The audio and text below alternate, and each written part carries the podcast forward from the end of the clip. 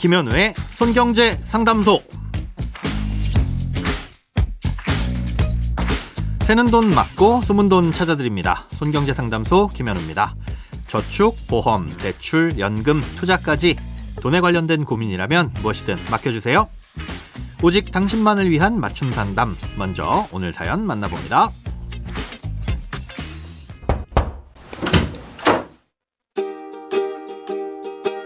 안녕하세요. 최근에 손경제 상담소를 알게 되어 막 정주행을 마친 청취자입니다. 올해 고향사랑 기부제가 시행돼서 저와 배우자 모두 세액공제 한도인 10만 원을 기부하고 3만 원 상당의 답례품을 받아 매우 만족하고 있습니다. 양가 부모님께도 소개해서 기부를 마쳤고 부모님께서 은퇴하신 상태라 저희가 연말정산 때 함께 공제받을 예정입니다. 그런데 저희에게는 만 2세 아이와 곧 태어날 아기가 있습니다. 두 아이의 이름으로 고향사랑 기부제에 참여할 수 있나요?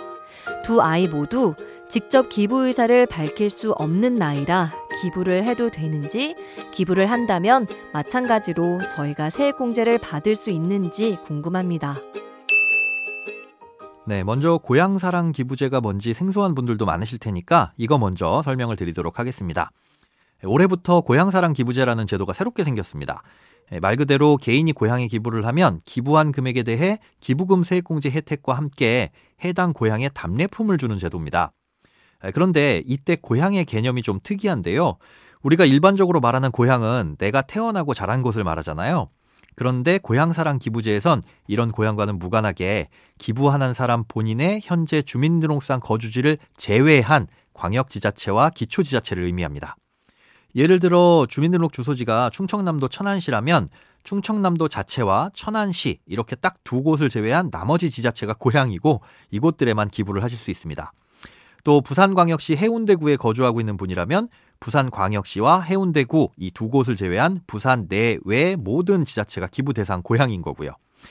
아, 이런 고향에 기부를 하면 무조건 이득인 게 일단 10만 원까지는 전액 세액공제를 해줍니다. 10만 원을 바로 돌려준다는 거죠. 아, 여기까지는 기분만 좋고 사실상 본전인데 여기에 추가로 기부 금액의 최대 30% 한도 내에서 기부 포인트를 적립해 줍니다. 그리고 이 기부 포인트로는 기부한 지자체의 답례품을 구매할 수 있는데요. 지자체마다 각종 먹거리에서부터 생필품, 각종 상품권 등등 다양한 답례품이 준비되어 있습니다. 결국 기부한 돈은 그대로 돌려받고 답례품은 추가로 받는 거니까 안 할 이유가 없는 거죠. 만약 더 많은 기부를 하고 싶다면 연간 총 500만 원까지도 가능한데요. 포인트는 비율대로 적립을 해주지만 세액공제는 10만 원 초과 금액에 대해서 16.5%만 해줍니다. 즉 사연자님처럼 부모님께서도 기부를 하시고 부모님을 기본공제 대상자로 올려서 세액공제를 받으시게 되는 경우를 예를 들어 보면요. 본인이 10만 원, 부모님 두 분께서 20만 원, 총 30만 원을 기부했을 경우 10만 원까지는 전액, 그리고 초과한 20만 원에 대해선 16.5%인 3만 3천 원, 합쳐서 총 13만 3천 원의 세금을 돌려받을 수 있는 겁니다. 예, 혜택이 이렇게까지 좋으니까 자녀들의 이름으로 할 수 있는지도 궁금하시다고 하셨는데요. 아이들이 기부 의사를 밝힐 수 없는 나이라고 하더라도 법정 대리인이 부모님이니까 부모님이 얼마든지 아이들 이름으로 기부하셔도 상관없습니다. 예, 그리고 나서 내년에 연말정산 신고를 할 때 자녀들을 기본공제 대상자로 올리기만 하시면 기부 내역은 자동으로 따라갑니다. 아, 주의하실 건 기본공제 대상과 지역사랑 기부금은 분리를 할 수 없다는 점인데요. 예를 들어 자녀들 두 명을 모두 아빠 쪽에서 기본공제 대상자로 올리면 기부금 공제도 아빠 쪽에서만 받을 수 있고 엄마는 못 받는다는 겁니다. 10만 원을 초과했다면 어차피 세액공제 받는 비율이 똑같긴 하지만 사람을 따라간다는 건 알아두시기 바랍니다. 아직 태어나지 않은 아이의 경우엔 주민번호도 나오지 않았으니까 당장에 기부를 할 수도 없고 또 인적공제 대상자도 아니기 때문에 공제를 받을 수도 없지만 출생신고를 하시고 난 뒤엔 아무리 어려도 똑같이 가능합니다. 크고 작은 돈 걱정 혼자 끙끙 앓지 마시고 imbc.com 손경제상담소 홈페이지에 사연 남겨주세요.